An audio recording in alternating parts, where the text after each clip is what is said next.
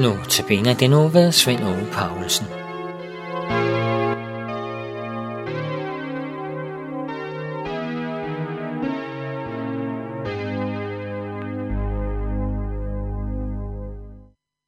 Andagsteksten i dag er fra 1. Jakob, fra Jakobs brev kapitel 1, vers 19-27, hvor der står, Det skal I vide, mine kære brødre. En hver skal være snar til at høre, men sen til at tale.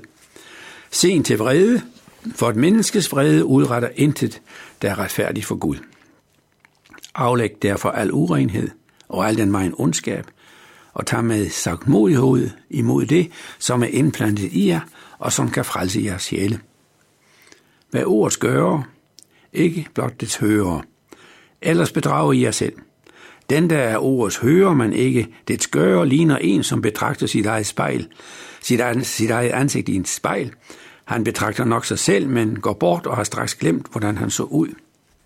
Men den, der fordyber sig i frihedens fuldkommende lov, og bliver ved den, og ikke er en glem som hører, men en gerningens gør, han skal være særlig ved det, han gør. Den, der mener at dyrke Gud, men ikke tøjler sin tunge, fører sig selv bag lyset. Hans gudstyrkelse er intet værd.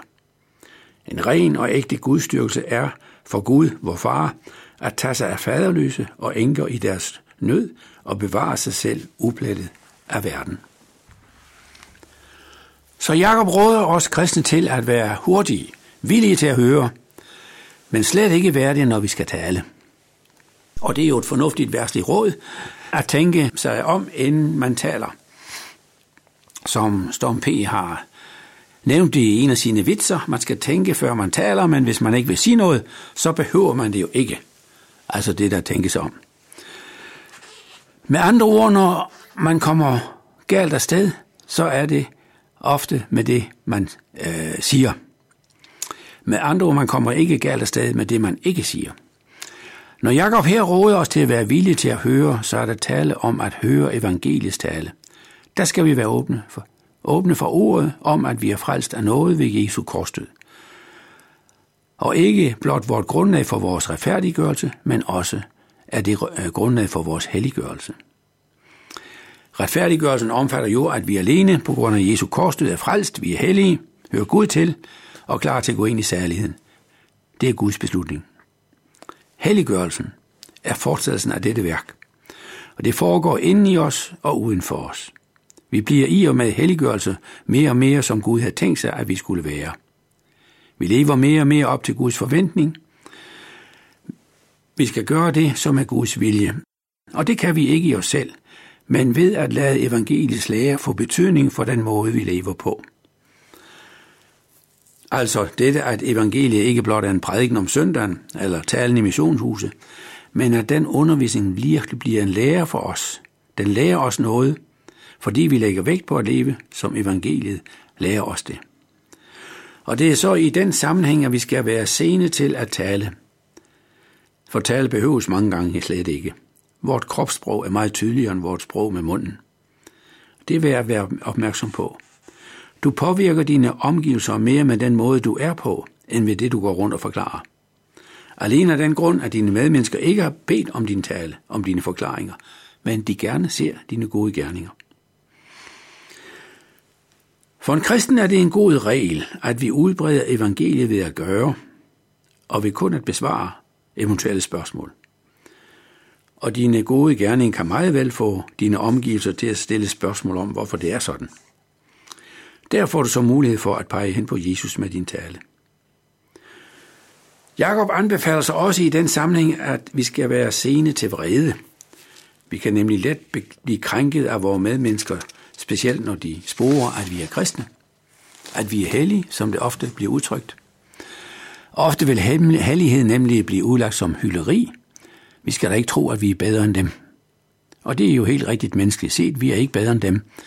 Nej, hele forskellen er, at vi er hellige i Guds øjne. Hvordan mennesker ser på os, har jo den forbindelse mindre betydning. Så lad dem blot håne. Lad dem blot krænke dig vendte døve ører til. Jeg vendte en anden kind til, som Jesus lærer os det i bjergprædiken. Rigtigt er det nemlig, at vi intet opnår ved at svare igen, højst at optrappe en konflikt. Vi opfordres til at være ordets gørere, altså ikke blot dets hørere. Det kan nemlig let blive situationen, at vi er snarere til at høre, opmærksomt lytter til prædiken og undervisning om Guds ord, og at vi dermed får styr på Jesu lære i teorien. Men lad det ligge der.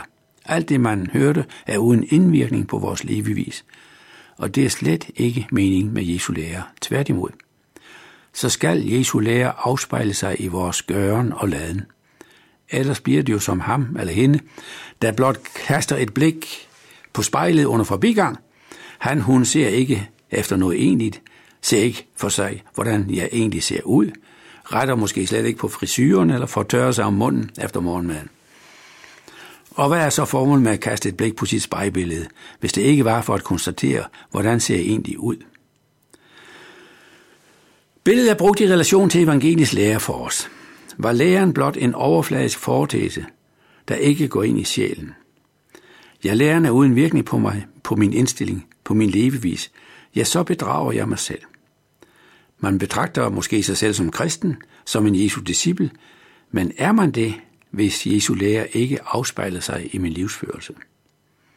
Ja, Jesus svarer selv på spørgsmålet i en undervisning af hans disciple om kærlighedsbud. Den kan vi finde i Johannes kapitel 15.